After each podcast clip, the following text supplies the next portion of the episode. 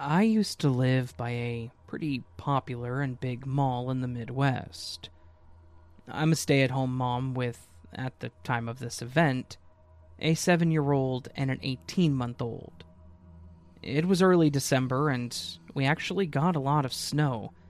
Ellie was getting a bit stir crazy being outside for so long, but I didn't want the baby, Ian, to be out in the cold for too long. We lived in an apartment complex, so we didn't have our own yard, so I wasn't comfortable with her playing outside alone. I decided to take us all to the mall for a few hours while my husband was working. We could go through the stores and do some holiday shopping, as well as let Ellie play around and burn through some of her energy. I had a two seater stroller in case she got tired, and I loaded everything up, and we started walking around. We went to a few stores before Ellie demanded that we get lunch. When we were eating, I did as I normally do and paid attention to our surroundings and what was going on. I noticed a guy sitting at a table diagonally from us. He had a small container of fries that looked like he just got it, as it was full, and he was writing in a notebook. I noticed some other people nearby too, but then I turned my attention back to Ellie. After we finished eating, I got us all cleaned up, and as we were walking away, I noticed the guy was still sitting there, seemingly spacing out. But then he would start writing again. He also hadn't touched his fries. Again, just something I noticed, and we decided to carry on. On the bottom floor, there was a small play area with soft, cushioned squares, some tunnels to crawl through, and even a big slide. I agreed to stop so Ellie could play for a little bit, knowing we probably wouldn't be here too much longer before she started to get tired. I got to a bench, and since Ian was asleep, I went through my bag to try and condense them some.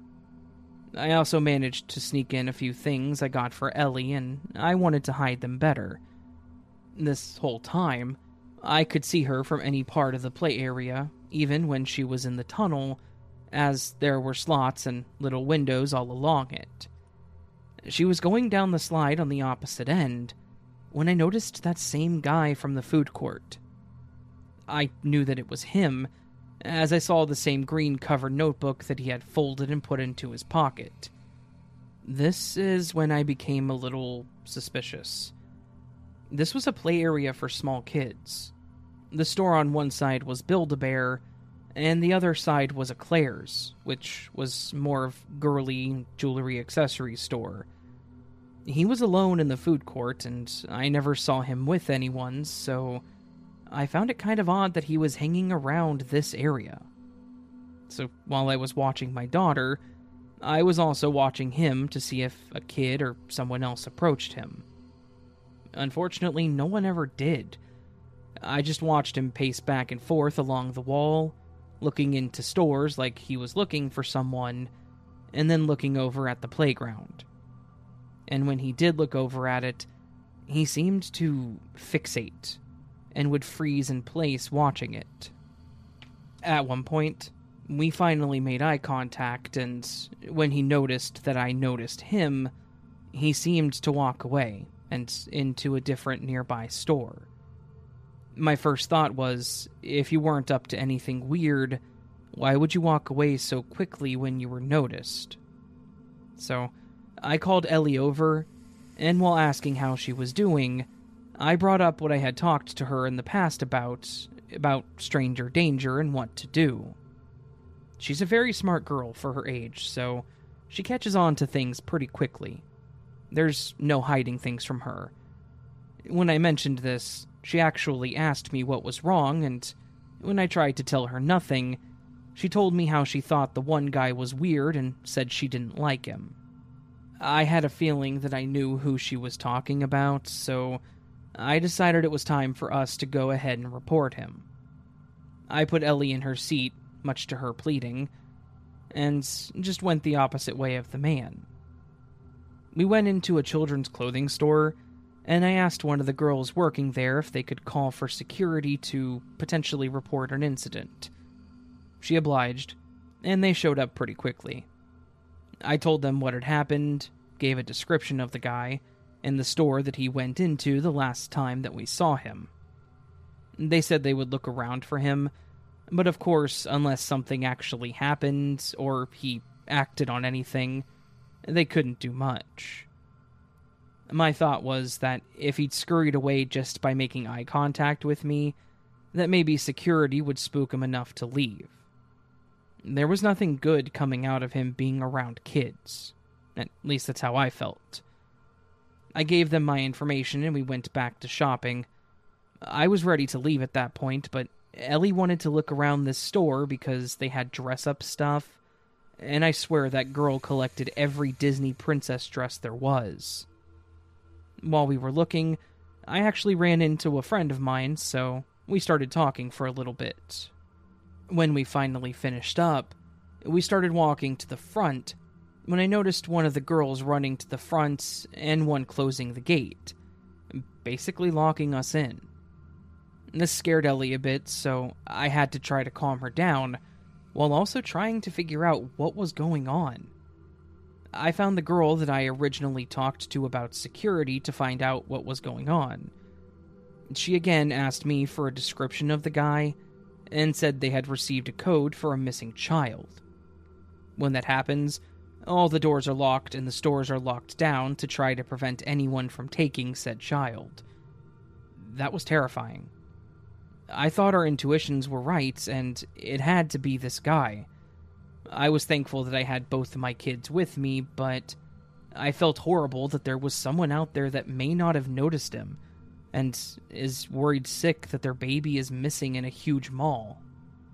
I called my husband to tell him what was going on, as we were locked in there for maybe half an hour, and he was going to be off work soon.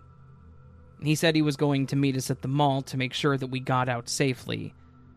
I believe that we were locked down for close to an hour before they finally opened back up. However, I wasn't allowed to leave yet, as security and cops asked me to identify the guy. They took me into the security room, they had me peek in, and sure enough, it was the same guy. I found out that they had heard a little girl screaming and crying in a bathroom alone. It was the missing girl.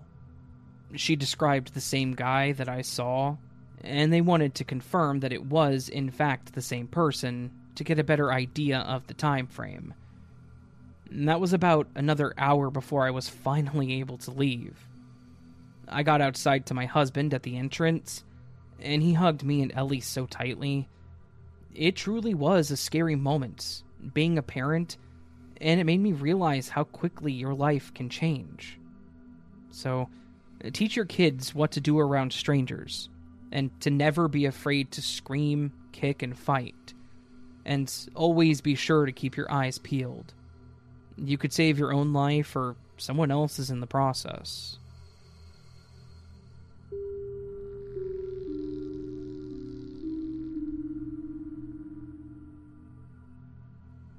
This took place back in 1999 when I was 18. I won't sugarcoat it and just say that I didn't have a good childhood, nor am I asking for any pity. It made me who I am today, but that doesn't mean that I've accepted it either. My dad was not in the picture. I knew his name was Scott, and that's about it. Hell, I still hardly know anything about him. I lived with my mom for a while and whatever guy she was with, and when she would disappear for days, I was left with my grandma. My grandma was fine. She was kind enough to me, but her thought was I raised my kids, I don't want to raise yours too. So, I think there was a bit of animosity there, I guess. The problem was that, somehow, my mom always seemed to pick the winners, as they were more interested in me than her. I'd woken up on multiple occasions to them doing things in my room, being left alone with them, giving them another opportunity. To say it messed me up was an understatement. I knew what they were doing was wrong, but my mom wouldn't believe me. My grandma pretty much just complained about her choice in men to me and to her, and if she mentioned it to my mom, she would just beat me when I got home for spreading dangerous lies. School life wasn't much better. I had a few friends I was semi close to that I hung out with, but I was never close enough to tell anyone about what was going on at home. I sucked in a lot of my classes because either I struggled to understand things, like a lot of the math and science stuff, or I just wasn't interested in it. I enjoyed the English classes because I loved writing anything from fiction, research papers, poetry, all of it. But my grammar was awful. I didn't connect to any teacher, even though my English teacher tried, but since he was male, I didn't want to get close to him. I feel like at school I just kind of existed. And as I got older, I felt the only way to connect to anyone was to get close to the one person I thought that I knew my mother. So I tried to be interested in the things that she was interested in. I started getting high and I drank with her. It just numbed me so I didn't notice the things her friends would do to me. Again, I'm not looking for any pity or for anyone to tell me what I should have done, but just giving a quick rundown of why I chose to do what I did after all of this. I didn't want this life. I knew I wanted more, but I didn't know how to get out of this. What I did know was that if I didn't get away from it all, I was going to die. Be it from my own doing or someone else that I didn't know. So, at the age of 17, I ran away. I didn't tell anyone. I took money out of my mom's purse in small amounts so I had something. And on the first day of school, I skipped and I started to find my own way as far away from Georgia as I could. I walked a lot, and when I couldn't walk, I found a bus stop and rested until I got funny looks and moved on, or occasionally took the bus. And that's what brings me to this story. It was my birthday month, March, so I'd been gone for several months at this point, and I managed to get to Iowa. I hitchhike a lot, and I even came across some pretty cool people. I lied to some of them, telling them I was 19 or 20 and just trying to explore the world, as they were suspicious of me being a runaway, but Others were just accepting and willing to take me somewhere that I asked. I actually found a bar that allowed me to work as a busboy and do the dishes. And they paid me under the table since I didn't have an ID and technically wasn't old enough to work there. I didn't drink or anything, so I know paying me was risky for them, but I didn't abuse it.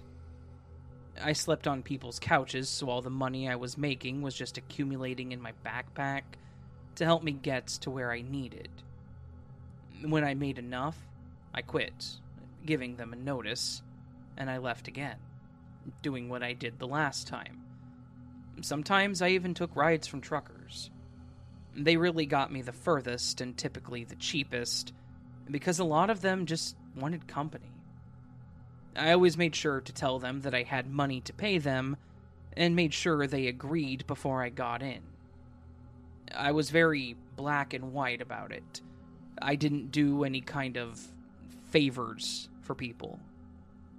So, when I came across another trucker at an old diner, and we started talking as we ate our lunch next to each other.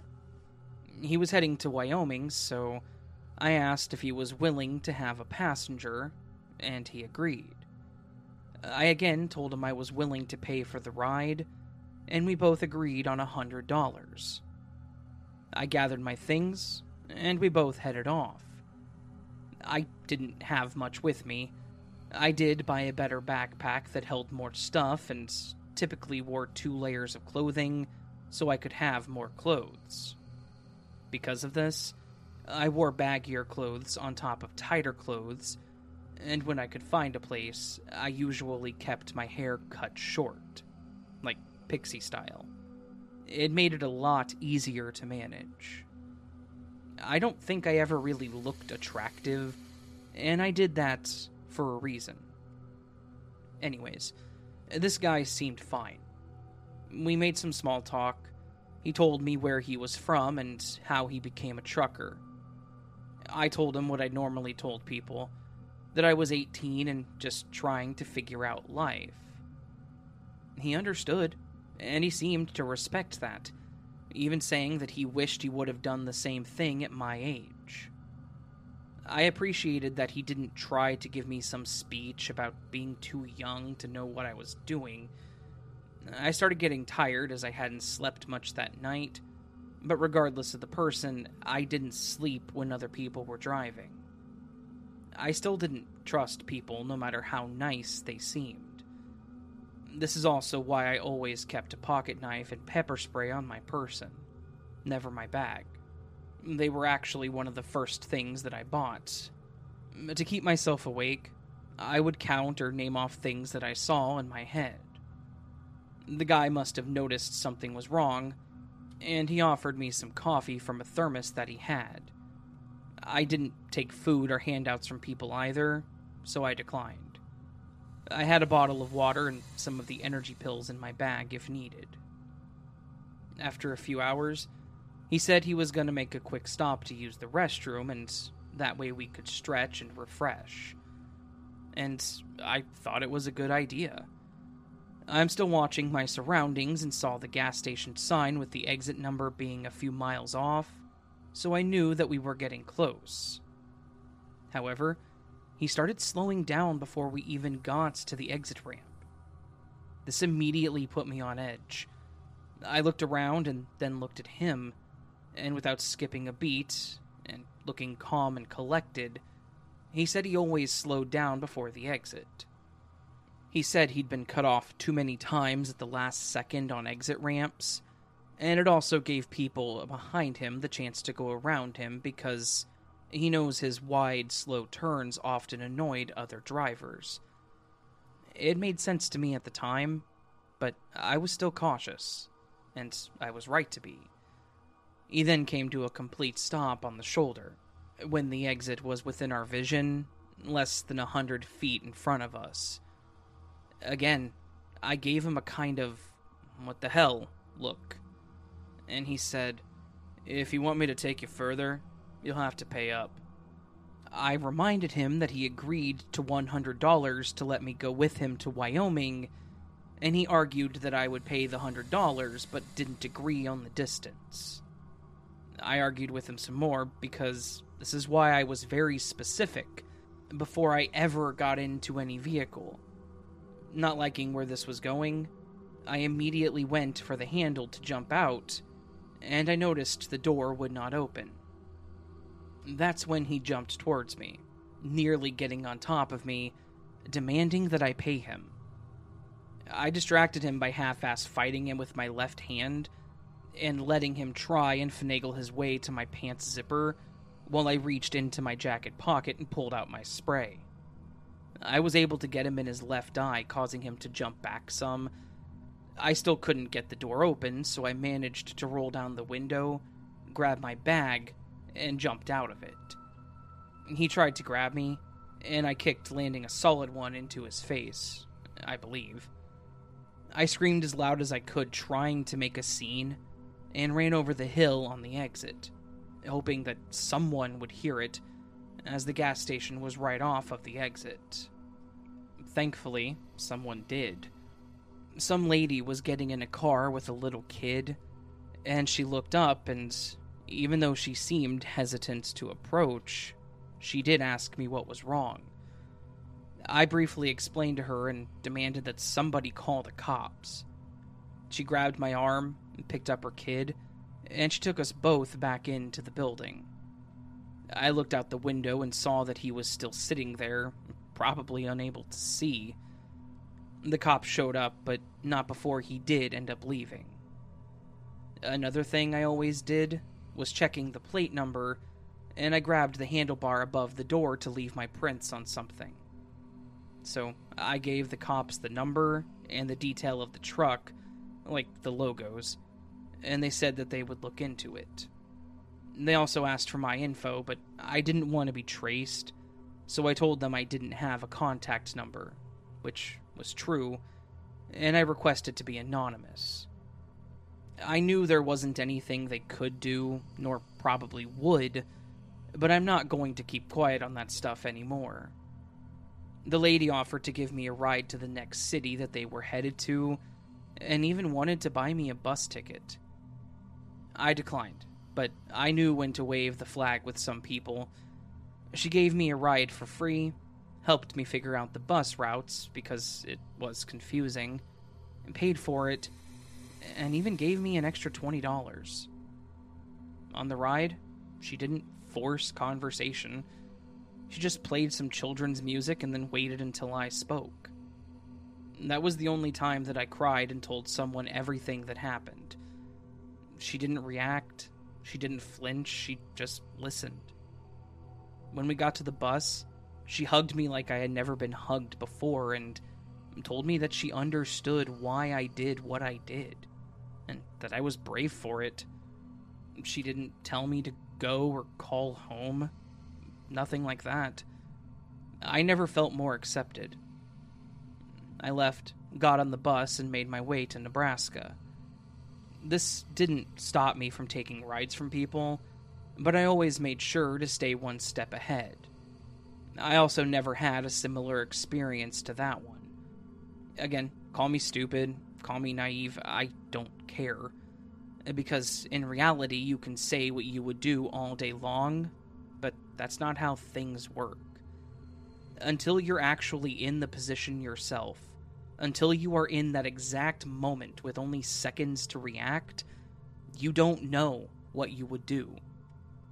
Regardless of what happened, I got away from the toxic home life, and I now live happily in Montana with my husband. What I did was definitely dangerous especially for my age, and I would never suggest it to anyone. But I'll also be the first person to hear you out, understand your reasoning, and accept you for your decision. I strive to be like that woman that I met by chance. Just know that not everyone is as they seem on the surface, no matter how much you think you know them or that you're safe. I went with those people because that was the only option that I had especially in those winter months, but I never trusted them. So, when you're soloing anything, I will be the first to tell you to put yourself first because you can't help anyone else if you can't help yourself. Anyways, there's my experience with a creepy trucker, but I don't let it control me, so to that creepy trucker, I hope that you lost your eyesight, or at least maybe learned a lesson.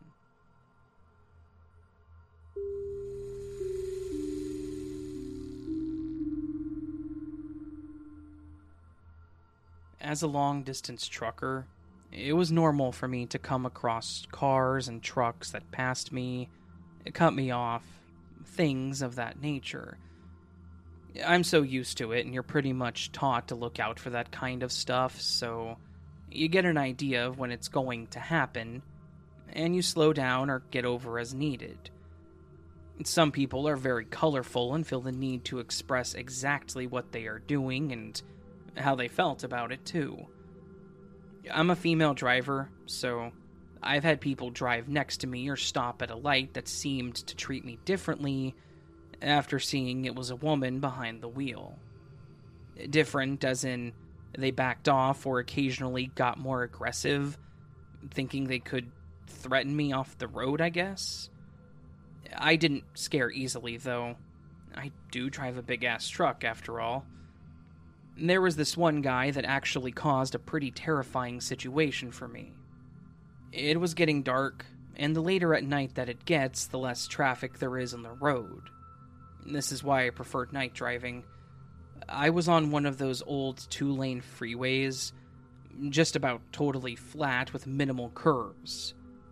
I was also coming back from a drop off, so I didn't have a trailer attached, which also meant a much lighter load and easier drive. So, to say that I was enjoying this ride was a bit of an understatement.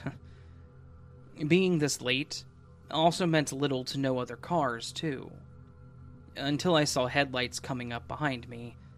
I take note of this, and I continue as I was. If they want to pass, they can pass. However, some people just don't for whatever reason, and it seemed like that's what this person was doing. The headlights were a little higher, and by the outline, I could tell that it was a truck, like a personal one, not a semi. They stayed behind me for some time, and then I noticed that they got pretty close to the back end of my truck. Again, something I noticed people doing right before they passed me, so when they started falling behind, I slowed down some, giving them the opportunity to do so. That's not what they seemed to want to do. When I slowed down, they got on my tail again and started flashing their lights. I didn't understand why, as they were going the same way as me, so they couldn't be warning me of a speed trap ahead or anything like that. There was seemingly nothing wrong with my truck, as there were no abnormal sounds, feels, or even lights. So, I just ignored it and went a little under the speed limit, hoping that they would just pass already. Several awkward minutes later, they were still behind me, gunning it up, nearly hitting me, and then backing off. And with them flashing their lights, I finally decided to give a little hint to back off or go around by honking and motioning out the window for them to go around. That's when they finally seemed to get the hint and went in the lane next to me, appearing like they were going to pass. As a force of habit, I looked over at this person as they went by to see this guy with his cab light on, and he looked furious. He kept looking over at me and back at the road, and he was shouting something. Both of our windows were up, so I have no idea what it was. He was very red, though, and you could tell that he was straining himself as he yelled. I had no idea what was wrong with this guy, and all I could think to do was look at him confused, slightly shrugging in a what the hell is wrong with you kind of way. Then he started motioning like he wanted me to pull over, and like hell was I going to do that. I just shook no and continued driving, slowing down again slightly, so that he would hopefully just move on. I guess that he wasn't interested in that, though, as he slowed back down to get behind me, and this time he actually hit the back of my truck. He hit it hard enough that it made me lurch forward. I knew I needed to find a way to get away from this guy, but there was literally nothing around me. I had passed a sign for gas and a hotel several miles back, but it was still going to be a solid 20 miles or so before I got to the exit. So I had to hope that this guy just wouldn't destroy my truck before I got there. He hit me two more times before he tried doing the same thing. Pulled up next to me and demanded that I pulled over. At this point, I was going over the speed limit, hoping that he would just leave me alone or even hoping that there could be a cop to intervene, but neither happened.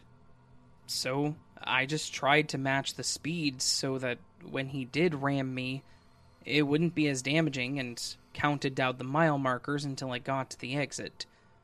I did call it in to our dispatch to let them know, in case something did happen to me, but it's not like there was much that they could do either but call authorities and maybe they would just catch up to us.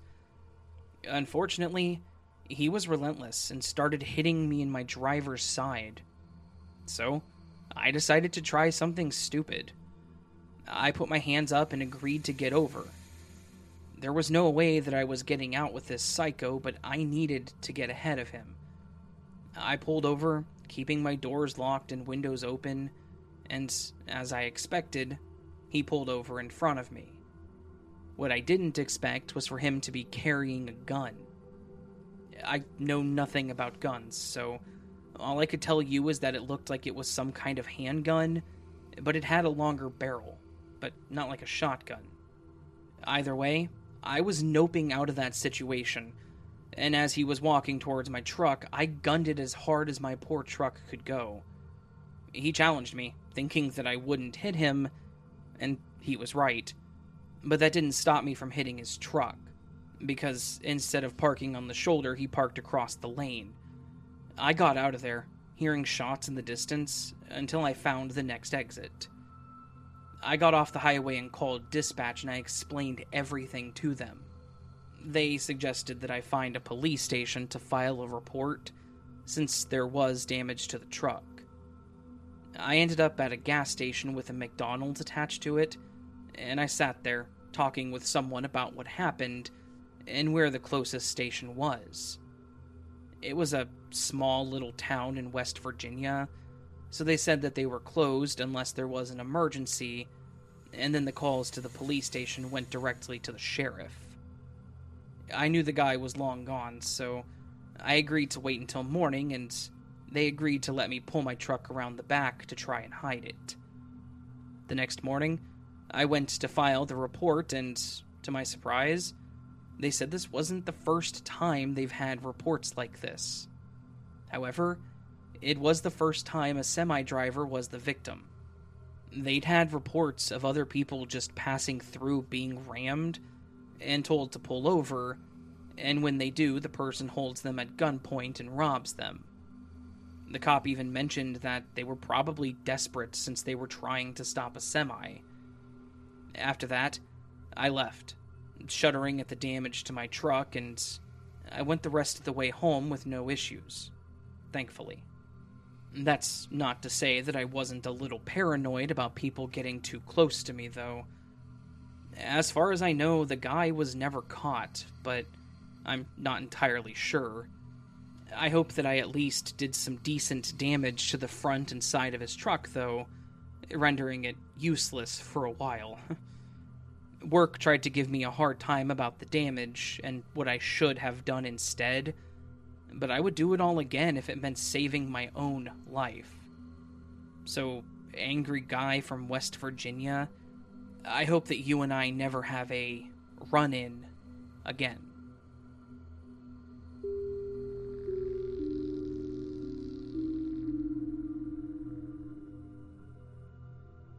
Back when I was in middle school and high school, I liked to go to the mall with some of my friends to hang out.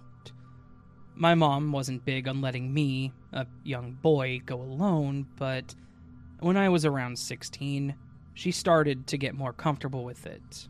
Or, at least, letting me walk around with my friends while she was shopping on her own. I was the oldest of three kids, so I think she was just protective and nowadays, I can't say that I blame her. My friends and I never really did anything obnoxious or illegal. We never stole anything or caused problems for other people. We were young and typically walked around as a group of two to six, depending on who all could show up. I won't lie and say that we never got loud, but I don't feel like we were disruptive, as we were never told we had to leave. I'm just trying to lay this out a bit, as it made the situation that I was in even weirder. It was in November, because my mom wanted to go Christmas shopping, but since it was the weekend, I was home. My dad worked on the weekends too, but she didn't want me to have to stay home with my younger brother and sister, nor did I really want to. I didn't really have a problem with them, but I wanted to go do something as well. She agreed that we could go to the mall and I could walk around by myself since she would be there for me as well. My siblings were young enough that they didn't quite understand what the gifts were for, and my mom was sly enough to try to hide them as well. So, I called a few of my friends who also got permission to go as well, and we all met them up there. Once we got there, my mom gave me her normal list of rules told me to call her if anything happened, make sure to answer her if she called as well, and agree on a meeting spot at a certain time. Then I was finally released to hang out with my three friends that had showed up. Charlotte, Macy, and Quinn. My mom had given me about 25 bucks to spend or to get lunch for myself and my friends, so we all just walked around to decide on what we wanted to buy. We went into a few stores, more so just browsing until we made our way to the little arcade that they had in there. One of the girls was given some money as well, so we all split our cash evenly so we had five apiece to spend, and had a little left over to get something to eat. While we were there, we noticed a guy walking around in a nice button up shirt and pants. Every time I noticed him, he was looking over at us and almost staring at us, like he was concentrating. Like he recognized us, maybe, and he was just trying to remember who we were. He was also carrying around one of those standing dustpans and broom, and he was just randomly sweeping in places. I asked the others if they recognized him, and they all said no, too. We just thought it was some grumpy old man mad at us for having a good time. Maybe we were being a bit too loud for him or something. We got tired of being watched and we decided to leave early. We walked around to a few other stores, but out of my peripheral, I saw the same broom guy walking around us. Then, after about the third or fourth time, I no longer felt it was a coincidence, and that this guy was following us. I also wasn't the only one to notice, as Macy said something quite loud. Like, why do I feel like we're being followed? As she looked right over at this guy. He made eye contact with us and started walking away. I made the suggestion that we go find my mom to let her know in case this guy tried to do something or thought that we were trying to do something. I called her, and she told us to meet her at the place that we had agreed upon. It was on the bottom floor, so as we walked over towards the escalators at the end of the hallway, there was a small walled off area that had restrooms, a drinking fountain, an empty store, as well as an elevator. It wasn't used very often, so it was kind of hidden off to the side, but it was for those who weren't able to take the escalator typically. The girls said that they needed to use the restroom, so we stopped over there first. While I was leaning against the wall talking to Quinn, the elevator doors opened, and, lucky us, it was the broom guy. I pushed myself off the wall and was about to walk to the opposite side where Quinn was when this guy grabbed me by the arm and started shouting at me. Quinn was yelling at me to let me go, and he just kept saying that I was going to be in a lot of trouble, and he shoved me into the elevator with him. While we were in there, he was gripping my arm so tight that it was hurting. He kept saying things like, I know what you did. I was watching you the whole time. You kids have no respect for others, for the value of money, and I swear you will pay. You will own up. I seriously had no idea what he was talking about. We hadn't done anything but walk around and play games, which was when I first noticed him. He took me to this small room back up on the second floor that looked like it used to be some kind of old office. It had a cheap desk in it, two chairs, a filing cabinet, and an old TV. I tried telling him my mom was here and that she would vouch for me, basically, that I had done nothing wrong. Then, he started telling me to take off my clothes. When I refused, he said to give back what I had stolen. We just kept going round and round like this for a while before someone started banging on the door and I heard my mom's voice. I called back for her, and the guy then approached the door and opened it, as he had locked it. My mom and a guy in a security style uniform were standing there. I ran past them to my mom, and the guy started asking what was going on. The broom guy was angrily explaining that he knew I was up to no good, and that I and my friends had stolen something. Man, I have never seen my mom so angry at that point. She tore into this guy yelling at him that I wouldn't do something like that. Basically, what ended up happening after that, the security guy made the broom guy sit in that room until the actual police arrived. The broom guy didn't even work there. He just thought he was helping by patrolling the area and stopping troublesome kids, I guess. My friends ran and told my mom, and someone else reported seeing the guy dragging me away and making a scene, and didn't think that it was right. And again, none of us had taken anything. My mom gave a huge speech to all of us, making sure that none of us had taken anything, but I knew that they didn't take anything either. I don't know if that was his whole intention to just protect the mall, or if there was something more sinister he planned. But he even went to the trouble of finding a room he could lock us in, which was pretty creepy. Not to mention that he was adamant that I undress. Whatever it was, it ruined my chances of going to the mall alone anymore, but at least that guy was stopped. And I really hope that we never meet again.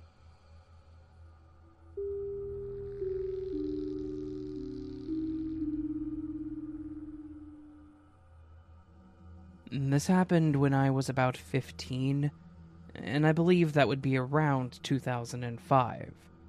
Forgive me for missing pieces in this story, as I'm trying to remember everything. It was a pretty scary moment for me that I don't bring up on a regular basis, so some things have been lost over time.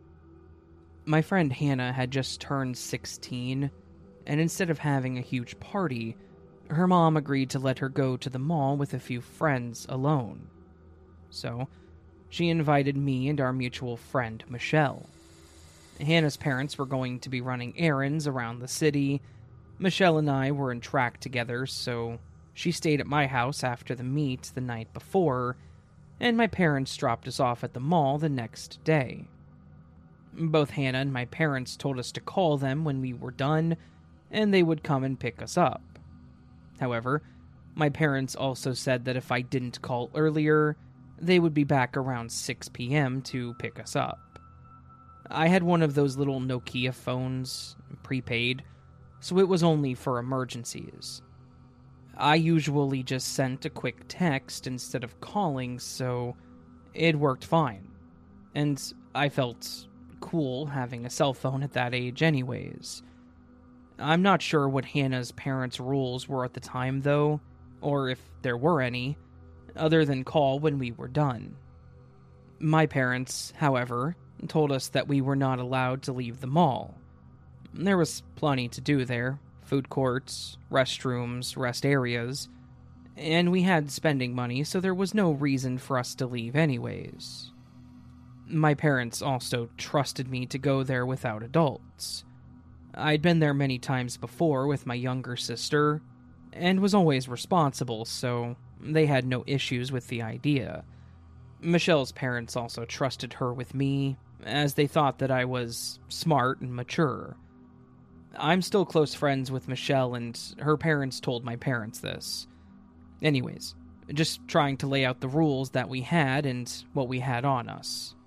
So it was three of us, two of us with cell phones. Michelle's phone had broken prior to this event, and she hadn't been able to replace it yet. And we were dropped off at around noon, and were left to be the young adults with a sense of independence for a few hours. Since it was Hannah's birthday, we let her lead the way. We went to a few of our favorite stores, and after goofing around at the small shops in the walking areas, we made our way to the little ice cream stand. You know the one, with the frozen balled ice cream. And while we enjoyed our ice cream, we noticed two boys carrying skateboards and going into Spencer's. We all agreed that they looked about our age and that they were cute, so we decided to walk back towards the store to see if we could get their attention. At this time, we were all excited to do this, if not maybe a bit shy at the time, though. We looked in the store and noticed that they were standing near the front, seemingly looking at a wall of t shirts. Hannah made a loud noise, like a weird laugh, which got them to look over. Cue the random giggling and faking to quiet each other down. It succeeded in getting their attention, though, and we started walking quickly past the store. This was close to the end of the mall, so we took the elevator down. At this time, we heard someone shouting from above, and when we looked up, it was the same two boys. They mentioned for us to wait for them, so we stopped at the bottom. They introduced themselves, but I'm not sure what their names were now, so I'll call them Alex and Brett. They said that they were 16. They were taller than us, but we just thought it was because they were guys. They're gonna be taller than us, right?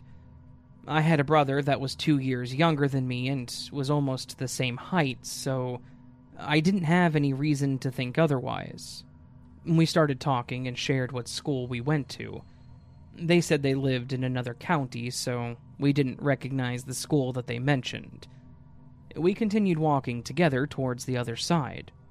One of the guys, Brett, seemed to pay attention to me, which I didn't expect. I didn't often get flirted with, so I was a bit shy, and I didn't know how to respond to it. We continued walking until we got to another store that we walked around in, and then stopped in one of the side halls that had restrooms. The boys pulled out their skateboards and were trying to do tricks and show off. Someone came by and told us that we needed to stop and move along, so we continued walking. Alex then suggested that we go to the skate park that was nearby. He said that Brett had a permit, so they took his car here and we would all fit in it. Hannah was immediately all for the idea. Michelle seemed eager to go, but also looked to me for permission, in a way. I initially wanted to, thinking it'd be fun, but I also knew that I wasn't supposed to leave the mall. I was at that age where I didn't want to look lame and hold my friends back, so I agreed that I would go with them, but I wanted to at least call my parents and tell them where we were going.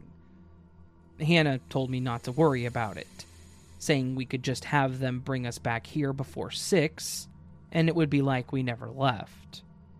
Michelle then begged me not to call because then she would have to ask her parents, and she knew that they would tell her no. And that's when Alex said that if I didn't want to go, I could always stay behind and wait for them to get back. The way he said it almost seemed mocking in a way. Like I was too scared or uptight, and like he didn't want me to go anyways. This, of course, upset me, and between Brett seeming to be into me and me not wanting to disappoint my friends, I decided to go.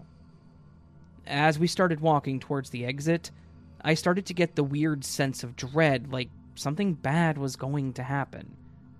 I didn't know if it was going to be something at the park or maybe it was just potential trouble that I was about to get in. So, I thought I would give one more try of at least telling my parents. I pulled out my phone as we were walking to send a quick text when I was caught off guard by Brett coming up next to me and grabbing my phone. I was surprised, and I tried to be cool about it and ask for it back. But then, as he walked backward so he could face me, he put my phone down the front of his pants and winked at me. Again, I hadn't really been given attention like this, not to mention we were only 15, so I quickly quieted down, as he teased me about turning red. I walked in silence with Brett now walking next to me until we got to the entrance. I was still feeling on edge about the situation, so I was desperately trying to find some way to stop us or delay us. I asked them before we left if I could use the restroom. My friend seemed fine with it, but Alex appeared to be annoyed. Brett offered to walk me to the restrooms, but they were pretty close to the doors, so I declined his offer. I quickly walked off and waited in there trying to figure something out. I thought maybe that I could stop someone that came in there for their phone, or maybe get Hannah's attention and talk her into letting me use her phone. However, after several minutes of no one coming in, I decided to walk out. Unfortunately, my friends were nowhere to be found. I walked around the entrance, then outside, and they were seemingly gone. I was scared, upset, and offended. I assumed they left me when I went to the restroom. I started crying a bit when a woman noticed me and asked me if I was okay or if I was lost. I vaguely explained that I had lost my friends, and I asked to use her phone as I didn't have mine. I remember calling, expecting to be in a lot of trouble, but instead my mom just sounded worried and said that she would be right there. The lady waited for me until she showed up and explained what she had witnessed to my mom as well. Then I explained everything to her that happened. She was immediately worried about the other girls, but also agreed that I did the right thing by not going. Things moved pretty fast at this point. I know my mom tried to call my cell phone and it would just ring until it went to voicemail. She called the cops and had people looking around the mall and doing pages for them in case they just ran off somewhere. She also called Michelle and Hannah's moms to tell them what had happened. They showed up at the mall too, and after we all drove around the mall and even the skate park that they had mentioned. They weren't there either. I had to give a description of what the two boys looked like, and the rest of that evening was nerve wracking. We went home, and I continued to try calling both my phone and Hannah's, and they both started going straight to voicemail, which frightened me even more. I didn't want to sleep that night as I was worried that something had happened to them, and I couldn't help but feel like I should have done something more to stop it. My parents kept assuring me that I did the right thing, as I was at least able to provide descriptions. It wasn't until the next day that we finally got an update. This was information that I got both from my parents and Michelle and Hannah after I was able to see them again. When they got to his car, they learned it was some old, beat up van, soccer mom style. However, when they got in the sliding door, Alex jumped in the back with them and immediately demanded them not to scream. And he pulled out a knife and tied their wrists and legs together, threatening if one of them tried something, they would kill the other one. Then they took off, driving around, and they began fighting over where to go. During this, Brett apparently lost control of the vehicle, flipping it over a small embankment. Alex was actually killed after being ejected from the van, and somehow my friends made it out with minor injuries. The boys had both phones and had turned them off, which is why we weren't able to get a hold of them. And Brett had been knocked unconscious, so they all just had to lay there praying that someone would show up. Thankfully, someone was driving by later that night and saw them and called for help. When Brett finally came to, he explained to the police pretty quickly what had happened. They wanted to try to kidnap someone, so they brought some rope and duct tape from their home, and that was about as far as they had planned. They didn't know what they wanted to do from there or even where to take them. So that's when their plans started to deteriorate. I don't remember the charges that Brett ended up getting, but I do remember that he was tried as an adult, because he was actually 18, not 16 like they claimed. Michelle was not allowed to go anywhere unless there were adults with us, and she wasn't allowed to hang out with Hannah anymore. My parents still allowed me to go shopping without adults, and even with Hannah, as they did trust me, but they said that if she ever tried that again, I was supposed to make a scene and do whatever I needed to do to get out of it, and to stop her too. Hannah continued being quite the risk taker, so my parents were a bit cautious of her. Her parents weren't even that worried about the situation, which I know speaks a lot too. Anyways, overall, this situation was scary and I'm very glad that I trusted my gut. You just can't always trust someone's true intentions, no matter how normal it seems. Oh, and I also did get my old Nokia phone back, and it actually wasn't damaged at all.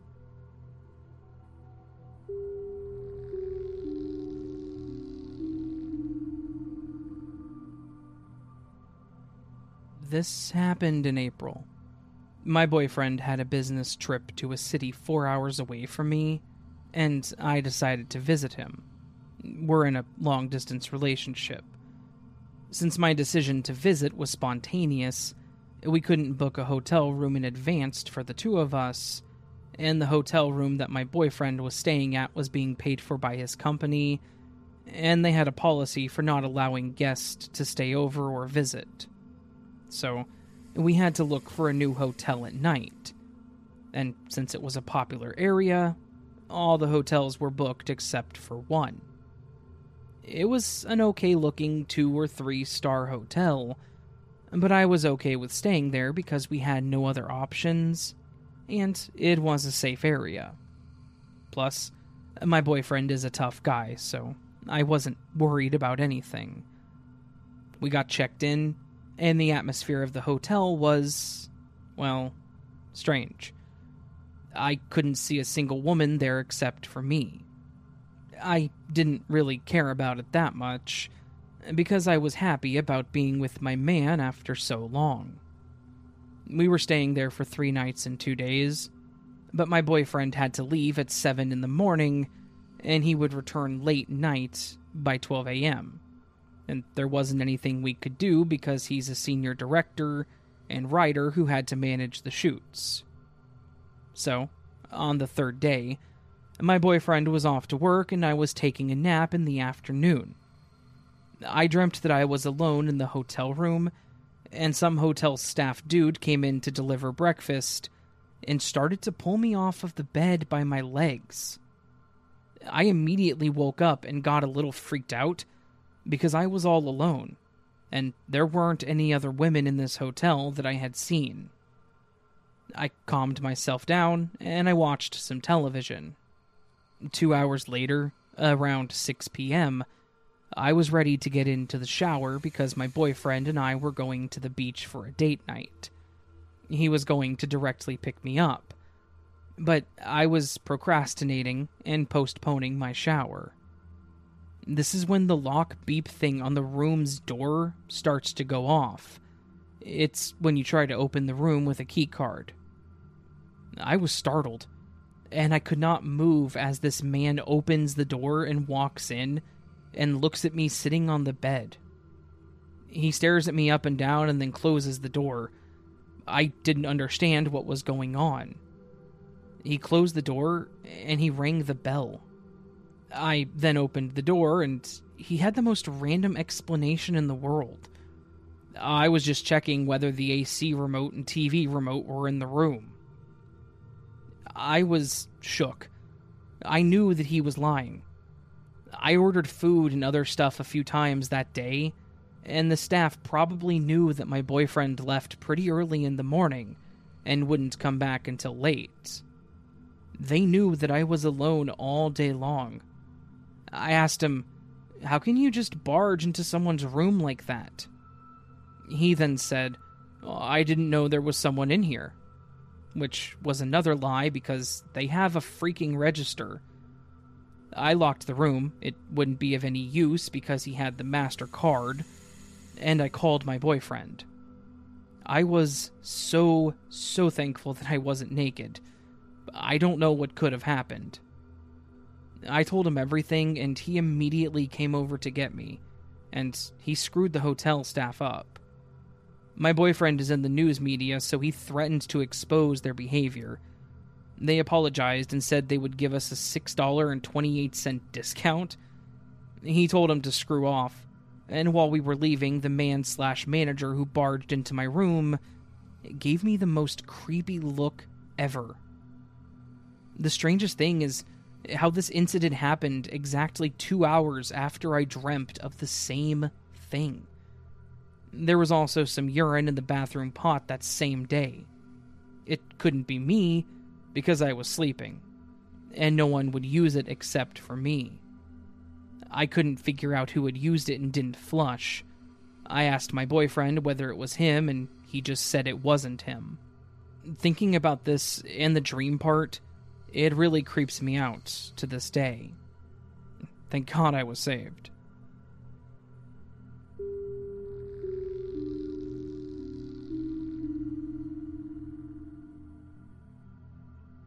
So, this happened a few years ago.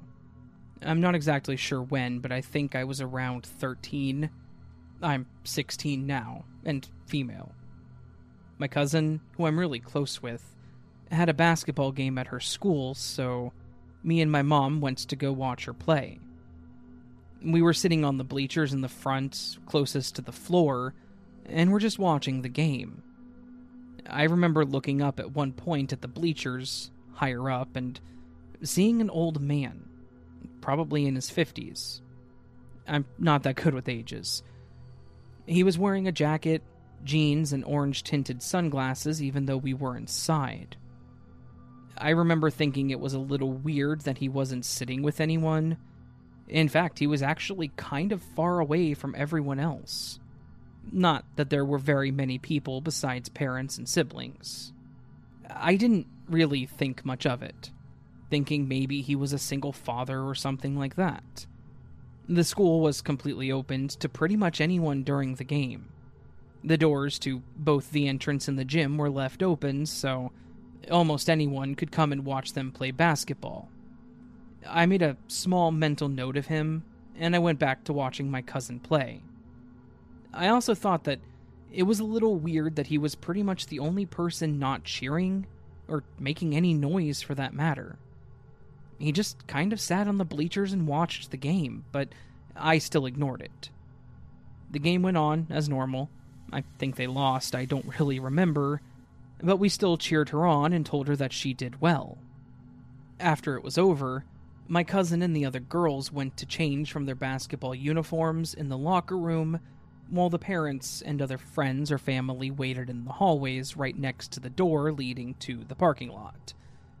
Uh, while we were waiting for her to change, I saw the same older guy with the orange sunglasses. I figured he might be waiting on his daughter, or even his granddaughter, but after a couple of minutes, he started acting weird. He would get really close to me without looking in my direction and then walk back over to where he was before without looking again. He did this for a while, and I did my best to ignore it. I watched as the other families filed out with their kids, but every time a family passed by and exited through the door, he would follow them halfway and then stop as they walked through the doors. He did this for probably about 10 minutes before he left through the doors without a word or another glance.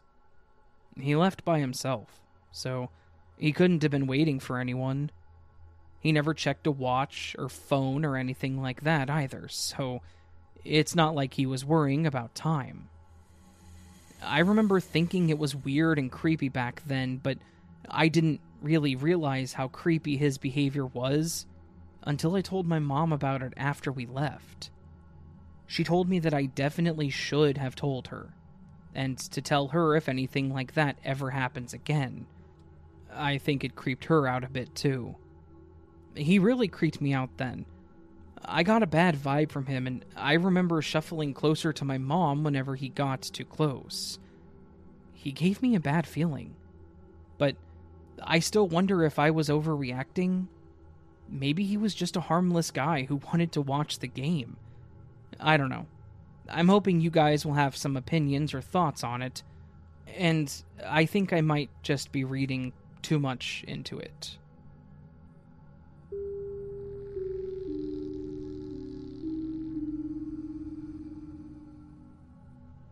Quick heads up, I don't normally do this, but this story does contain uh, mentions of uh, sexual assault, so just an FYI, if you can't or don't want to listen to that, then I would suggest skipping the story. This happened a few years ago. We had just moved to a new city, and I was about 11 at the time. There weren't any bus routes that came near where I lived, so my mom had to pick me up from school every day and take me in the mornings. The place we lived at the time wasn't the best. I live with my brother now, and things are much safer. We had a lot of gang activity, kidnappings, assaults, etc. In our city, I was also one of the very few white girls. This is relevant because I got a lot of attention for being a petite, short for my age, white, blonde girl with blue eyes from classmates and other adults. mostly a lot of sexual harassment. But for this specific scenario, my mom didn't want to have to drive all the way to the school to get me because it was too busy with other parents picking up their kids. So, she wanted me to walk to a local gas station and wait for her to pick me up from there. We did this for a little while. One of those days, I was waiting out front of the gas station waiting for my mom to come and get me. I never really felt safe, so I always stood with my back against the wall and watched the people while they got gas. Most of the time, nobody ever bothered me. They had places to be. But one time, this adult man walked up to me and asked me if I wanted a ride home. I was so surprised and scared that he had come up to me like that. I didn't even hear what he had said. So I wanted to be polite. I laughed and just nodded. He looked really pleased and started motioning for me to come with him back to his car.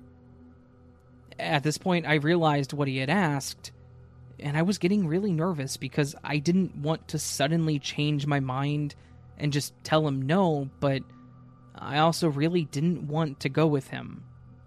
He noticed I wasn't following and he told me to hurry up and come on. I told him that I actually didn't want to, and that I'd be okay because my mom should be here any minute. He then started to argue with me and tell me that it was no trouble and that I should really go with him because I would get home faster. He even tried to tell me that if I went, he would stop and get me something to eat on the way home. I tried really hard to tell him I didn't want to go, but he kept insisting and he was starting to get closer. I didn't know if I should run inside the store or not, but I was too scared to go anywhere. Thankfully, before he could get too close to me, I saw my mom's car parked on the street where she usually waited. I didn't know how long she had been there, but I told him that my mom was here, and I ran to her car and got in. I told her what happened, and she told me that it was good that I didn't go with him, and that next time I should go into the store if someone bugs me like that.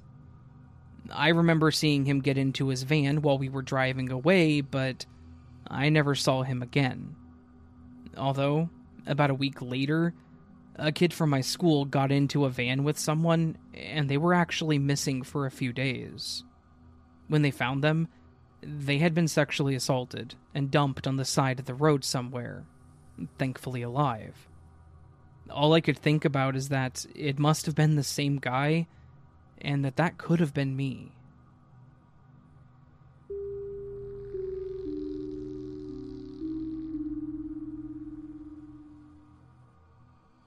Hi. Me, my sister, and my mom have been trying to make sense of this for the past couple of hours and the facts get less comforting the more we compare our experiences of that night. So, last Friday night, I, 17, male, was home alone while my family, besides my sister, who's 21, who was at work, stayed in their cabin a few kilometers away. I'm used to staying home as this exact scenario is very common in the summertime especially while I'm working and can't travel from the cabin and back. I'm not usually jumpy or afraid while home alone anymore, and I'm used to the odd creaks and settling noises of our old house. I was especially comforted by the fact that my sister's dog was also in the house with me that night, and most noises could be attributed to him. And if anything were to happen, he would act as a guard dog of sorts to alert me of anything odd. At the same time, however, he is the type of dog to bark at any noise or person walking past the door or window, so I'm used to hearing him bark or growl at night. Even so, this past Friday, the sound of his barks at nearly 12 a.m. were disconcerting, to say the least. Despite my comfort with staying home alone, I'm still terrified of the premise of a break in or some other uninvited human interaction at midnight. I let him bark for a few seconds, telling myself it was just someone walking past our glass door in the adjacent hallway, and that he would quiet down once they passed. Needless to say, that is not what happened. He kept barking and growling for a few moments too long, and I finally got out of bed, I sleep in the basement, and walked upstairs to check it out. As I'd suspected, he was standing alert at the glass door. I was comforted for a moment until I walked over, ready to close the curtain and go back to sleep, and then saw the door open about two or three inches. I froze. I had let Bosco, the dog, out earlier that night, but I know that I closed the door. I have never left this door open. I'm a paranoid person with bad anxiety, especially concerning break ins and the like. So, I would never, while home alone, forget to close the door. I am 100% certain. But, at the time, I didn't let myself think about these facts or even acknowledge that I could not have left the door open, because I knew that it would send me into a spiral, possibly even an anxiety or panic attack, if I didn't explain this away. I closed and locked the door, double checking that it was certainly locked. Using the flashlight on my phone, the lights were all off I looked around the entire second floor of my three floor house, including closets and other reasonable hiding spots just to put my mind at ease. And upon finding nothing, I went back downstairs to my room. As I was down there, trying to push away the fear, I could hear Bosco walking around on the floor that doubles as my bedroom's roof. I thought I was overthinking it when it started to sound like human footsteps, accompanied by Bosco's footsteps. He walks around for about 10 minutes before I put in my earphones, and I talk myself down until I can fall asleep. At 2 a.m. that same night, my sister comes home from work. I woke up a few minutes before this to Bosco in the basement, which he never does there's even a gate to stop him from getting in the basement, and he was whining at my bedroom door. When I got up to let him out, my sister walked in, and we let him out the front door rather than the glass patio door, letting him back in the same way. We talked for a while before I went back downstairs, and my sister went to the bathroom. I forgot about the door, busy with work for the next few days, and I forgot to mention it to anyone until tonight. My sister and mom were home with me for a movie night, while my dad and brothers stayed at the cabin. I remembered the door situation when we were picking out horror movies to watch. I was sharing it as a creepy, almost funny story before my sister spoke up, saying that that same night, an hour or so after they got home, the door was open again the same door that was locked from the inside and not opened since earlier that night. My stomach dropped, and I started shaking the second this was revealed. We first started trying to explain it away. Maybe she had let Bosco out and forgot to close it, until we both recalled that we had used the front door. Then we were trying to justify a reason someone would break in to not steal anything and proceed to stay for two hours before leaving. Ultimately, I realized that I quite possibly locked someone in the house with me, and then forced them to hide upstairs while I searched the second level of our house. Then this hypothetical person would be trapped up there knowing that this house, that appears empty with the rest of my family gone and all the lights off, was not empty. And there was a dog who would bark if they showed themselves again, alerting me to their presence. Then, when I was in the basement and my sister was in the bathroom, they ran out the glass door, which is timed perfectly to when they found the door open once more much wider than when I found it, as though they were only in a hurry on the way out.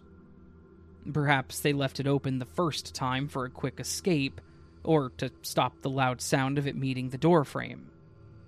Either way, it ties together too perfectly for me to reasonably brush it off. I know that it's unlikely, especially with nothing missing, but in this small town, there have been many reports of break ins with nothing missing, vandalized, or just breaking and enterings many, many times. So, it's not as unlikely as it may be in a bigger city. I can't make sense of this, and I'm kind of shaken up thinking of the possibility of someone being in my house while I was asleep, alone in the basement. There's a part of me that doesn't believe it, but I can't shake the too many coincidences that all tie together to make this as concerning as it is.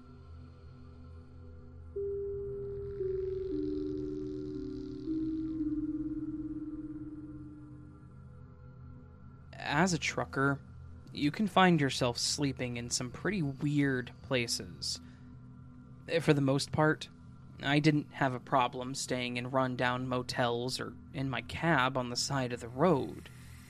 I didn't scare easily, and my doors are always locked, but it's more of the unexplainable situations that don't sit right with me.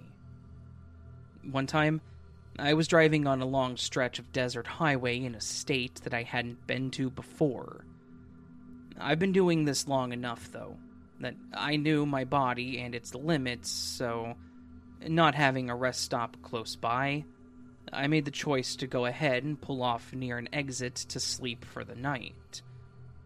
I got parked, and I made my way to the cabin and I laid there, ready to get some sleep.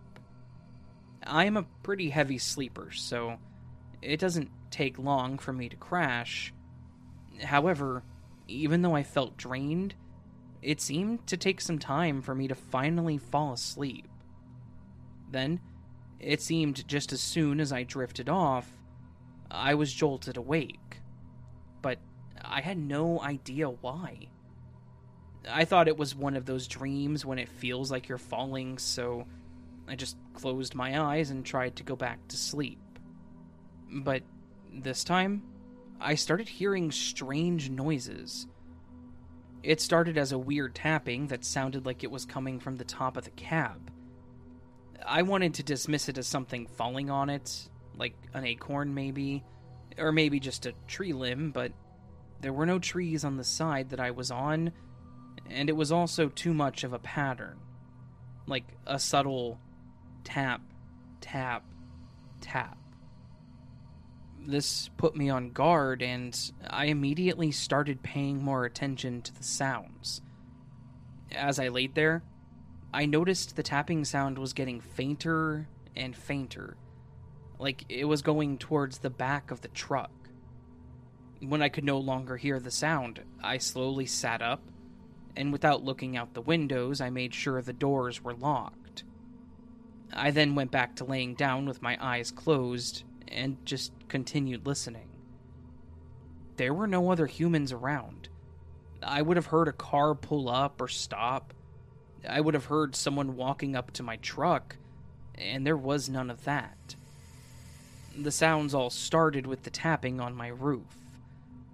I'm part Native American, and I was told many stories of skinwalkers and other similar types about spirits by my grandparents and parents. And I was also told what to do if I ever came across one. So this immediately put me in fight or flight mode, and there was no way that I was stupid enough to try to fight it. I laid there, saying a native prayer that my grandmother had taught me, and continued to listen to find the right time to go. I started hearing what sounded like something running along the side of the trailer, like someone was running their hand across it, and then it got closer to the windows as I heard the tapping on the glass assuring that I didn't look at it, and I waited for it to leave.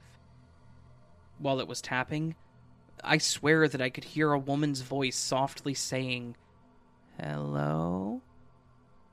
As I laid there, I heard it go around to the other side of the truck while the tapping got louder and almost more violent. Then it stopped. It was completely still. I couldn't even hear the wind. I slowly got up, and just in case, I made sure to not look out the windows. It was a struggle, but I even crawled over to get into the driver's seat instead of getting out and back into the driver's side door. Then, as I started the truck, there was a loud thud from the top of my truck. It almost sounded like something had fallen on top of it. I tried to take off as fast as I could with the big ass semi, and I drove down that deserted, seemingly empty road while barely looking out the window, praying that it didn't try to stop me. I was thankful to never see it, and especially not in front of me, but it didn't hesitate to tap on my driver's side window again while I was driving. I remembered my grandfather telling me to never look at it, never give it the attention, which is also why I've debated submitting this, so I never looked over at it. I continued my prayer again and drove until I saw the sunrise. I don't even remember when it finally went away, but after some time, I came across a little truck stop and pulled over. There were other people around, so all I could hear was the sound of people talking, walking, doors closing, and engines. But I didn't hear or feel anything inhuman. I decided that I was safe to finally get some sleep, and that's exactly what I did. I was impressed with myself for staying awake and keeping my eyes on the road, but I guess that's also part of the fighting to live side of things. I didn't experience anything else on that trip, and thankfully I didn't have to take that road back. I also checked my truck and trailer when I arrived, and there wasn't a scratch or dent on top of it. Skinwalkers are not something that anyone should seek out. You're better off just listening to stories and leaving it there. Because I promise you, nothing good will come of it.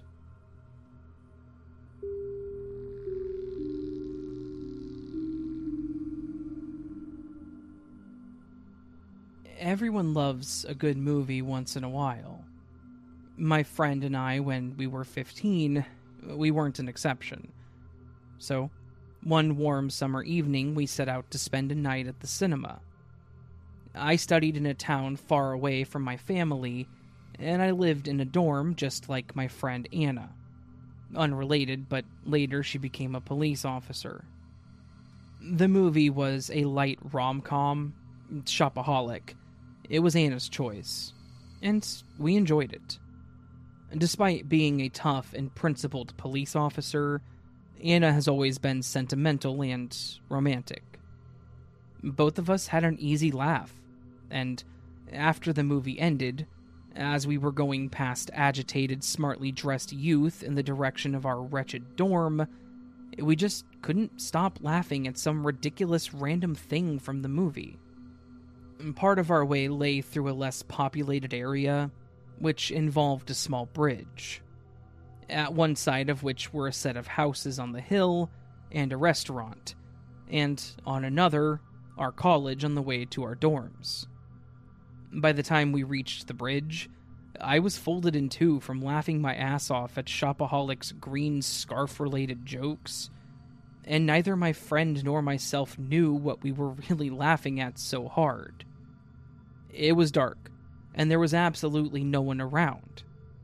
Besides this old lady on the hill trying to lock her house, perching awkwardly on the side of the hill, and seemingly having a hard time adjusting something. Being a very considerate and sensitive person, I remember thinking, hopefully she doesn't assume we're laughing at her. As I was almost touching the asphalt with my face covered with tears of joy and letting everyone in a range of a few kilometers know that some of this stuff was funny. We stopped there for a minute so I could compose myself, and then we moved on. A little ways further, seconds later, already on the bridge, I felt compelled to look behind me. and to my amazement, there was that old lady just a couple of steps away, walking in an energized manner. It was absolutely impossible for her to go down the hill in split seconds and reach us on the bridge, especially considering how slow and awkward she looked before. Something seriously astonished me, though. I will never forget that look of hatred that she had, staring directly at me as I looked back. We were only divided by a couple of steps, and it felt too intimate because there literally was no one else on the streets. Then, what I saw in her hands, I absolutely could not believe. Much to my horror, she was holding a large butcher's knife. I'm not sure whether I should count on my eyes or not, so I told my friend Anna to look back, and after a couple of endless moments, she said that she saw the gigantic knife too. At this instant, we stepped up, and whatever we did, we could not lose the old lady. The streets looked empty and unwelcoming, and not even cars went by. And the yellow illumination seemed cold, cruel, and somewhat dead. We hastily crossed one of the roads in the direction of our dorm, but still had to make quite a few turns. And on passing the first one, going around the corner of a little store, we felt free to run. I guess we didn't want to provoke her earlier, as I am a slow runner. To our amazement, the old hag was easily gaining on us just by walking. It felt like we were escaping a supernaturally unstoppable Jason Voorhees. Later, I explained it through the phenomenon of people in psychosis. They're often 10 times stronger and maybe faster than ordinary people because they lose psychological brakes. Seeing her follow us turn by turn in completely dark blocks near our dorm left no room for the feeble hope that she was just going about her business. Panting and scared, we reached the dorm safely, and I immediately shared the story with my roommates while having a hard time believing that I didn't imagine it. And even to this very day, it does not look credulous to my own mind. Maybe because of complete irrationality of the crazy old bat's actions. I sometimes remember her whenever I become hateful or resentful, because it takes a very unhappy and defeated person to go after teens with a knife just over them laughing. The moral is, at night, by any means, travel in larger groups and don't forget a bear spray or something. And please, have a safe time when visiting your local cinemas.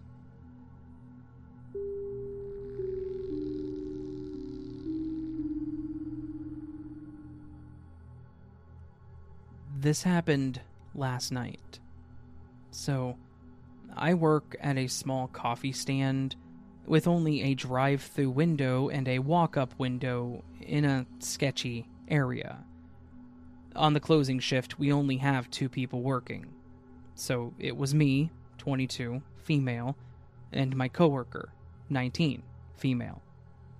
Around 10 p.m., this woman comes up to the walk up window with a little dog, and she asks if she can sit on our bench outside. We tell her sure, and she goes and sits down. About 10 minutes later, she comes back up and knocks on the window. She's looking visibly distressed and has tears running down her face. She tells us that she lives in a big city about four hours away, and that she totaled her car nearby, and asks if one of us can give her a ride to a large bus station about 20 minutes away. My coworker and I believe her story, but don't feel comfortable giving a stranger a ride.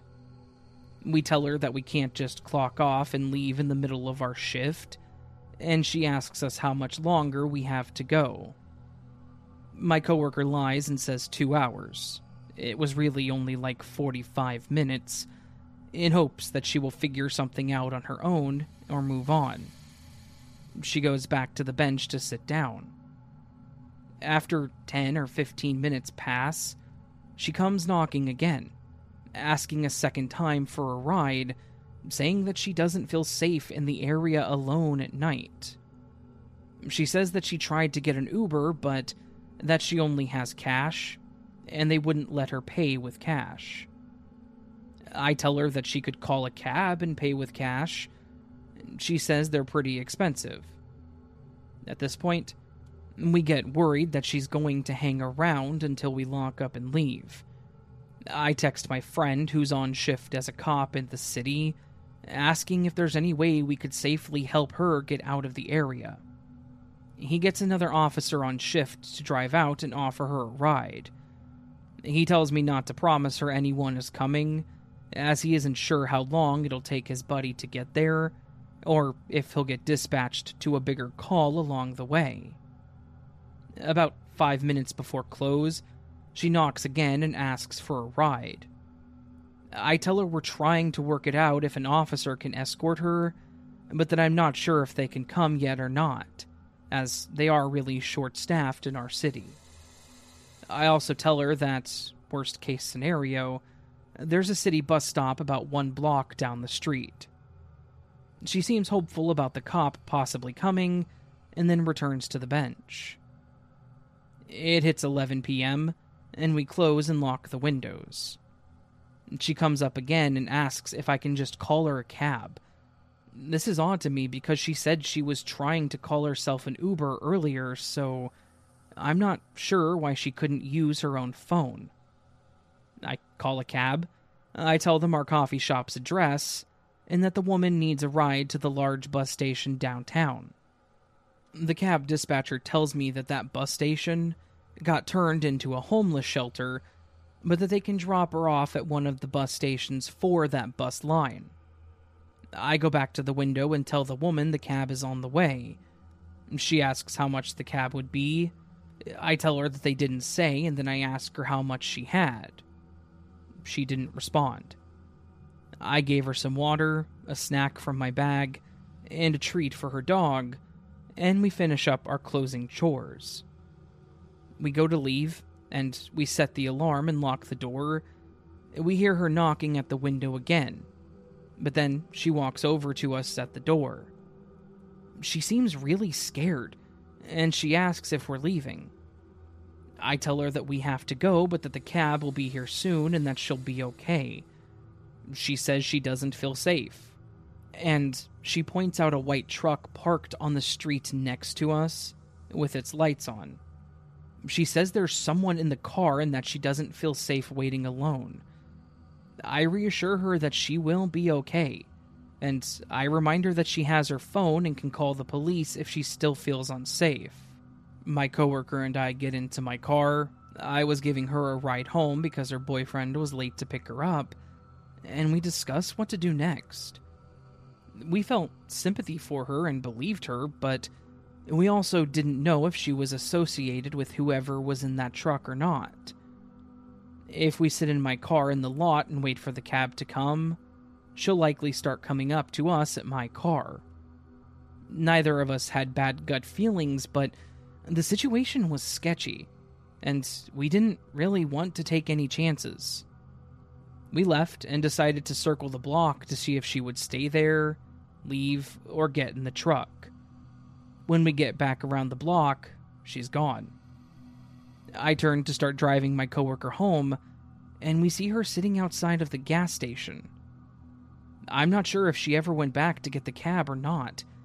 I wonder if she decided to wait there to ask people getting gas for a ride, or if she was trying to get away from the person in the truck that she was creeped out by. I felt really bad for her situation and guilty that I couldn't do more to help her. But I feel like anything else I could have done would not have been safe to do. My friend, the cop, reminded me that you never know what people's intentions are or not, and that at the end of the day, she's an adult, and she'll figure something out.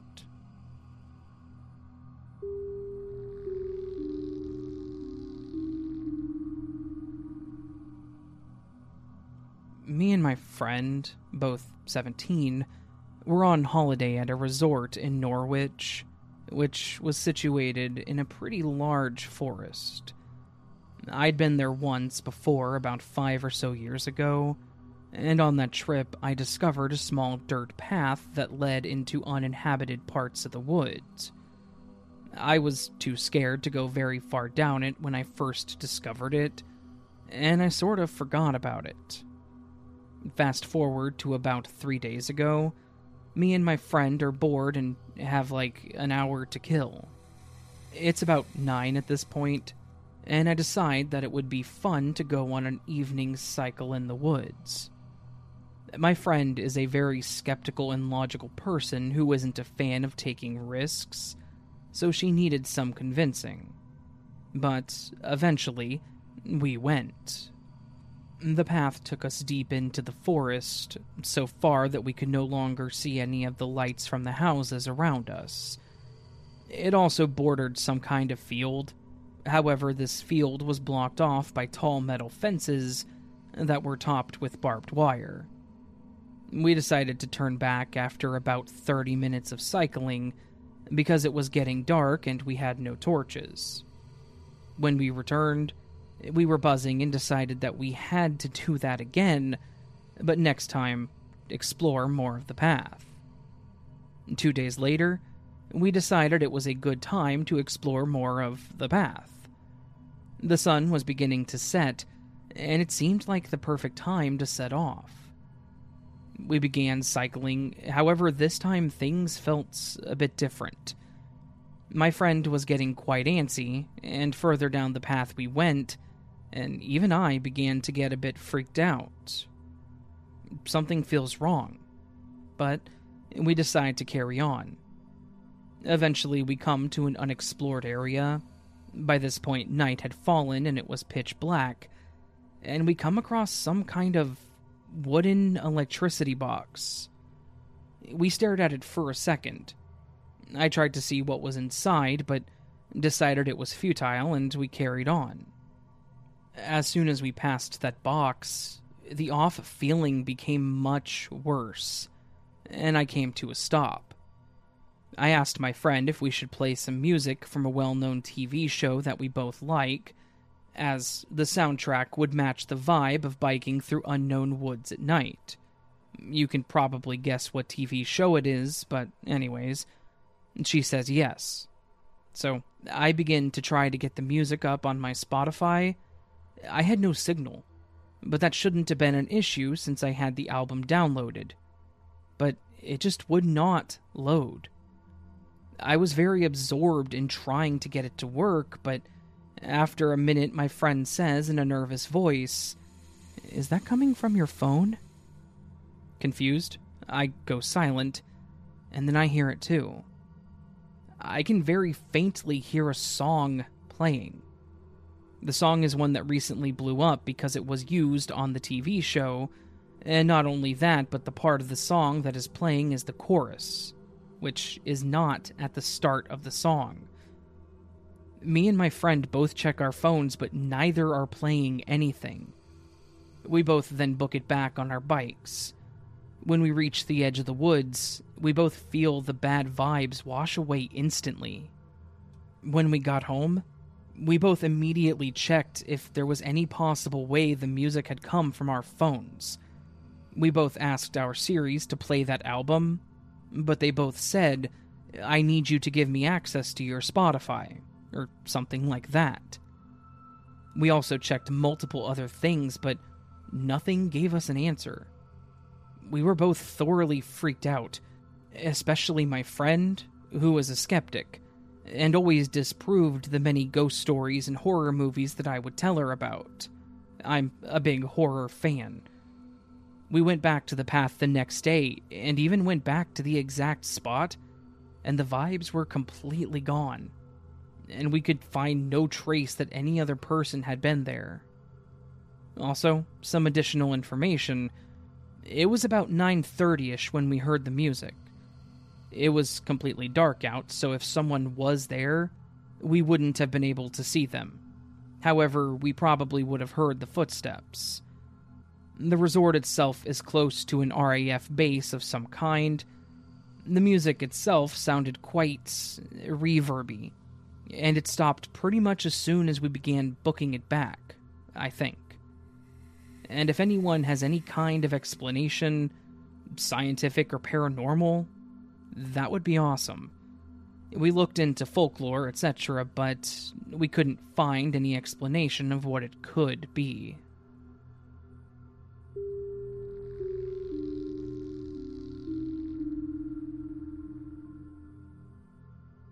Back when I was 16, I started working at a department store in our local mall. I worked there for a few years after high school just because I enjoyed the job and the pay was decent.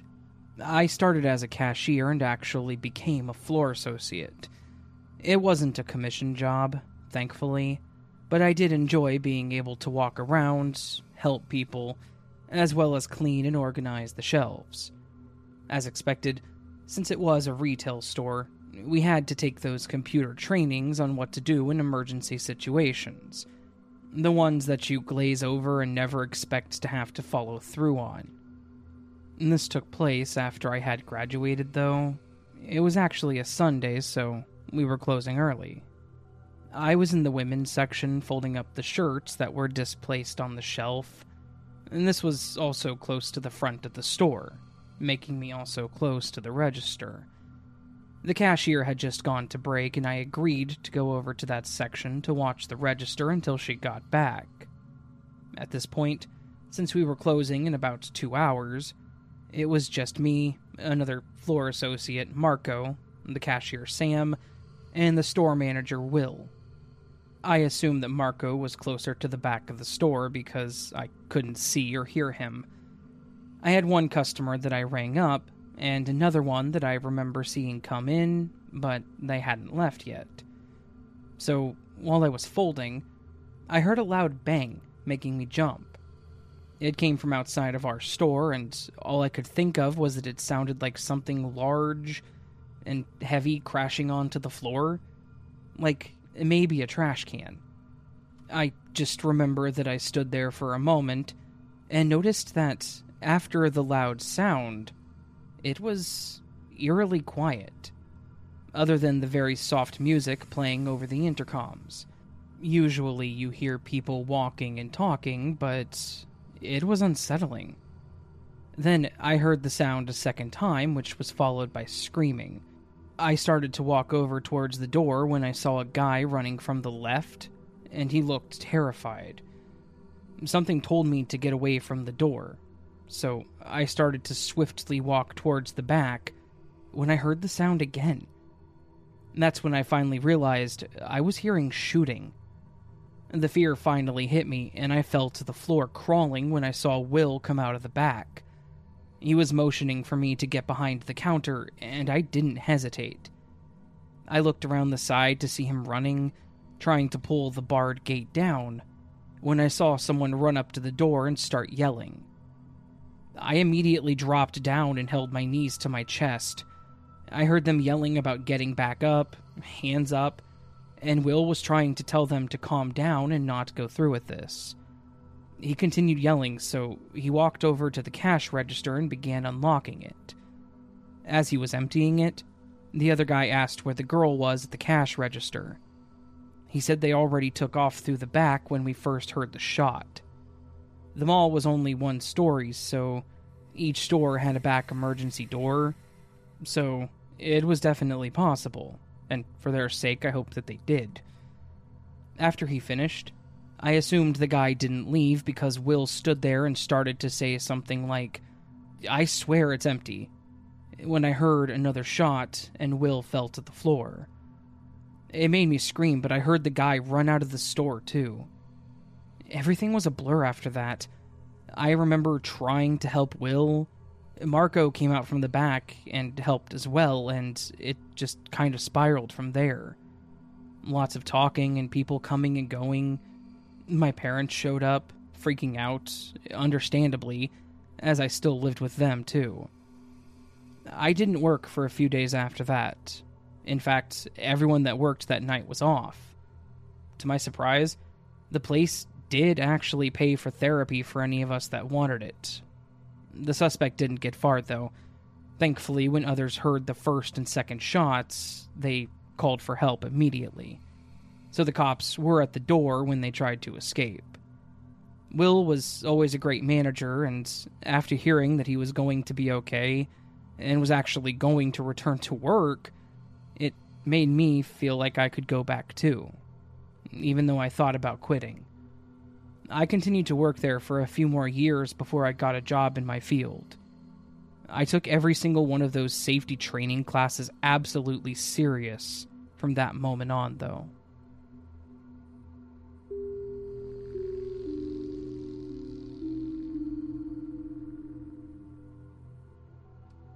When I turned 18, me and two of my friends decided to take a trip to our local casino. We mostly just played simple games like slots and video roulette, since it was our first time going to a casino. After losing some money, we decided to search for something to eat. Pretty much everything was way too overpriced, so we wandered around for quite a bit. Eventually, we reached a hallway along the border of the main floor. We made our way down the hall looking for food, but everything was closed. We started to notice that the hall was completely vacant of people. As we wandered further down the hall, we reached an oddly intriguing small room through a double doorway. This was the only entrance into the room. It was completely empty, except for us three, and about 10 to 20 slot machines. We were bored, so I decided to throw $5 into the slot machine and spin a few times. After my second or third spin, an odd looking man, early to mid 30s, appeared from behind the slot machine, seemingly out of thin air. He began watching me play and started getting uncomfortably close to us. We weren't very worried since we outnumbered this dude 3 to 1. However, we were confused. We grew more and more uneasy the longer he stood there, not saying a word. Eventually, my friend decided to ask him what was up. The man looked at us for a second before asking if we were all brothers. None of us looked even remotely similar, so we told him that we were all just friends. He said, Oh, that's great, and proceeded to ask if he could join our group. We told him that we all came together and lied in saying that we were actually planning on leaving soon. He told us that we should stay and play with him, and then says my good friend Rachel over there knows all the good machines. And pointed towards the other side of the room. We slowly peered around the machine, and all became immediately horrified. Nobody else was in the room with us. He was pointing into an empty corner. We all stand up from our seats and slowly back out of the room, not letting our eyes leave this man. Once he was out of sight, we turned around and sprinted down the hallway back to the main game room. We all vowed to never go back down that hallway again, and I never did. But curiosity eventually got the better of us. About a year and too many casino trips later, we're playing blackjack back at the same casino with a fourth friend. He gets bored and hungry and says that we should look for food. After walking around looking for food, we made it back to the entrance of that very hallway that we vowed to never return to. The fourth friend said that we should search down there for food. The rest of us tell him no, and explain to him that we cannot go back down there. He asks why, so we tell him about our experience down that hallway one year prior.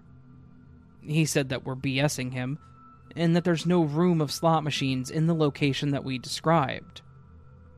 He explained that his mom was a worker at the casino, and he would know if there was a rogue room of slots in the middle of nowhere. So, we did the one thing we could do to convince him of our experience. We decided to lead him to the room. We made our way down the hallway in search of the room, but after walking for a few minutes, we reached the end of the hall. Confused, we turned around and searched again, thinking we had somehow missed it. There was no room. We came to the conclusion that they must have moved the machines out of the room since the casino does change things around quite frequently, so people don't gain a sense of direction on the game floor. So, we once again walked down the hallway in search of an empty room, or at least a set of closed doors that would enter the room. Nothing. No doors. Not even remotely close to where we remembered the room. We were completely dumbfounded and started to question our sanity. All three of us remembered the room in the same location, yet there was nothing. There was no room with slot machines. There was no room at all. To this day, neither me nor my friends understand or can explain how this happened.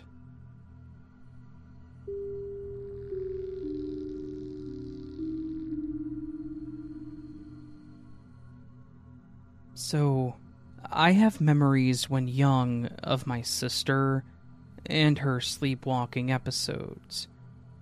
Have you ever seen a person sleepwalk in front of you? The horrors. They basically look like an empty vessel and kind of possessed. There is especially a core haunting memory of my sister sleepwalking one night that evening, me and my mother were watching TV, and we stayed watching different shows late into the night when my sister decided to go to bed while we stayed awake. An hour or so after she left, she came out of her bedroom and went into my parents' bedroom, which my mom and I noticed and wondered why the hell she would go in there, especially with my dad asleep in the room. My dad has this black work suitcase for his paperwork that he took everywhere, and all of a sudden my sister came out of the room with that black suitcase and headed to the front door. My mom at this point knew that my sister was sleepwalking and shushed me, and we started following her steps without startling her. She was also saying things that we couldn't understand or hear properly. It sounded like when someone talks to themselves out loud. She got to the front door and started to unlock the door. I looked at my mom and saw that she was concerned at this point, but luckily, as my sister opened the door, she hit her head trying to open the door while she stood in front of it, because the door opens inward, not outward.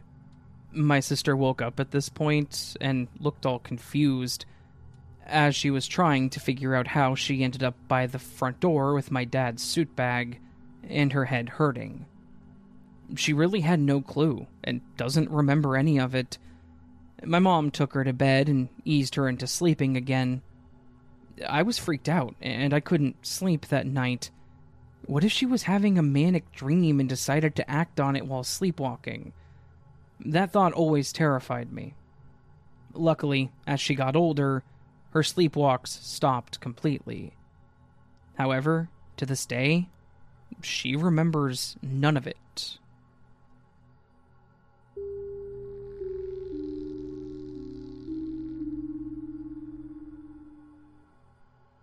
So, part of this was what my mom had told me the sleepwalking and breaking arm stuff, at least.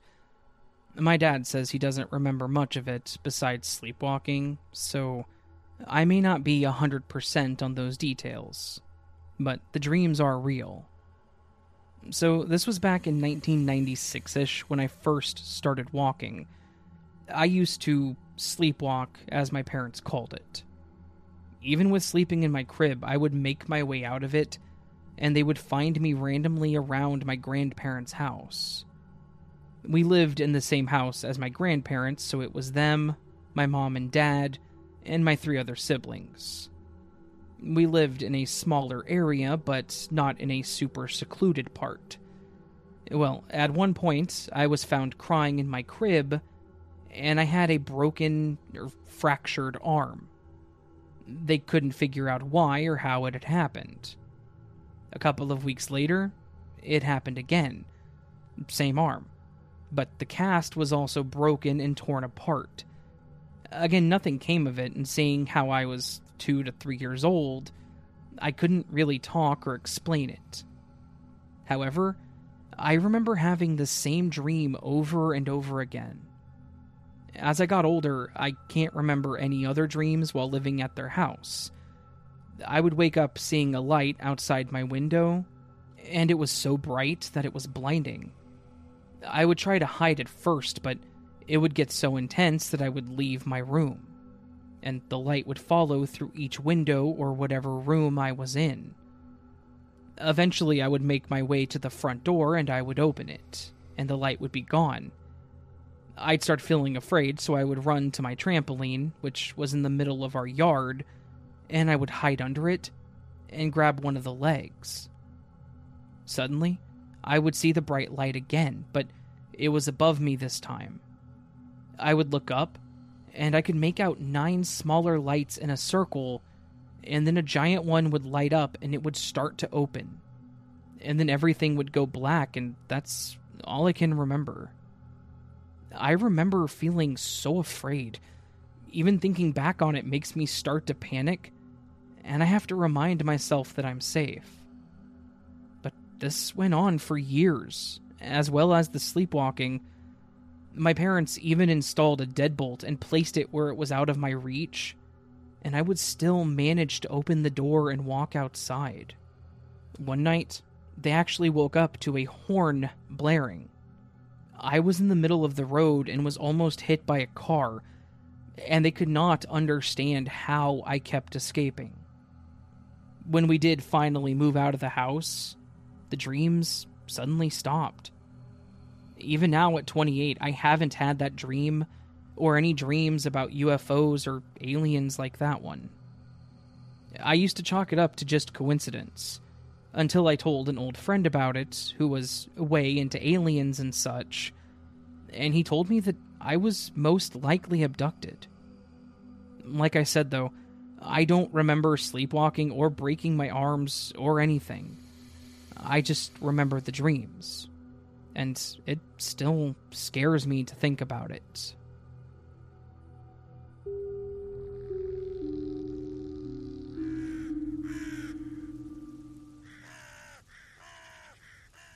Hey there, friends. That was today's episode of the As the Raven Dreams podcast. And I really hope that you all enjoyed this collection of scary stories. If you did, please do consider checking out my YouTube channel where I do these same stories, but a little bit earlier than I do them here on the podcast form, and also in slightly different collections. If you really enjoy the podcast, please do consider giving it a rating of any sort if the platform you're listening on has ratings. Any honest rating is appreciated by me, be it five star, one star, however you want to do it. Just know that rating the podcast helps tremendously. And if you would like to support further, I do have a Patreon and channel memberships if you'd like to do things on the YouTube side, where for as little as a dollar a month, you get early access to my content. Never ever expected, but always appreciated. That said, friends, I hope that I do see you on the next episode of this podcast. And of course, until then, sleep well.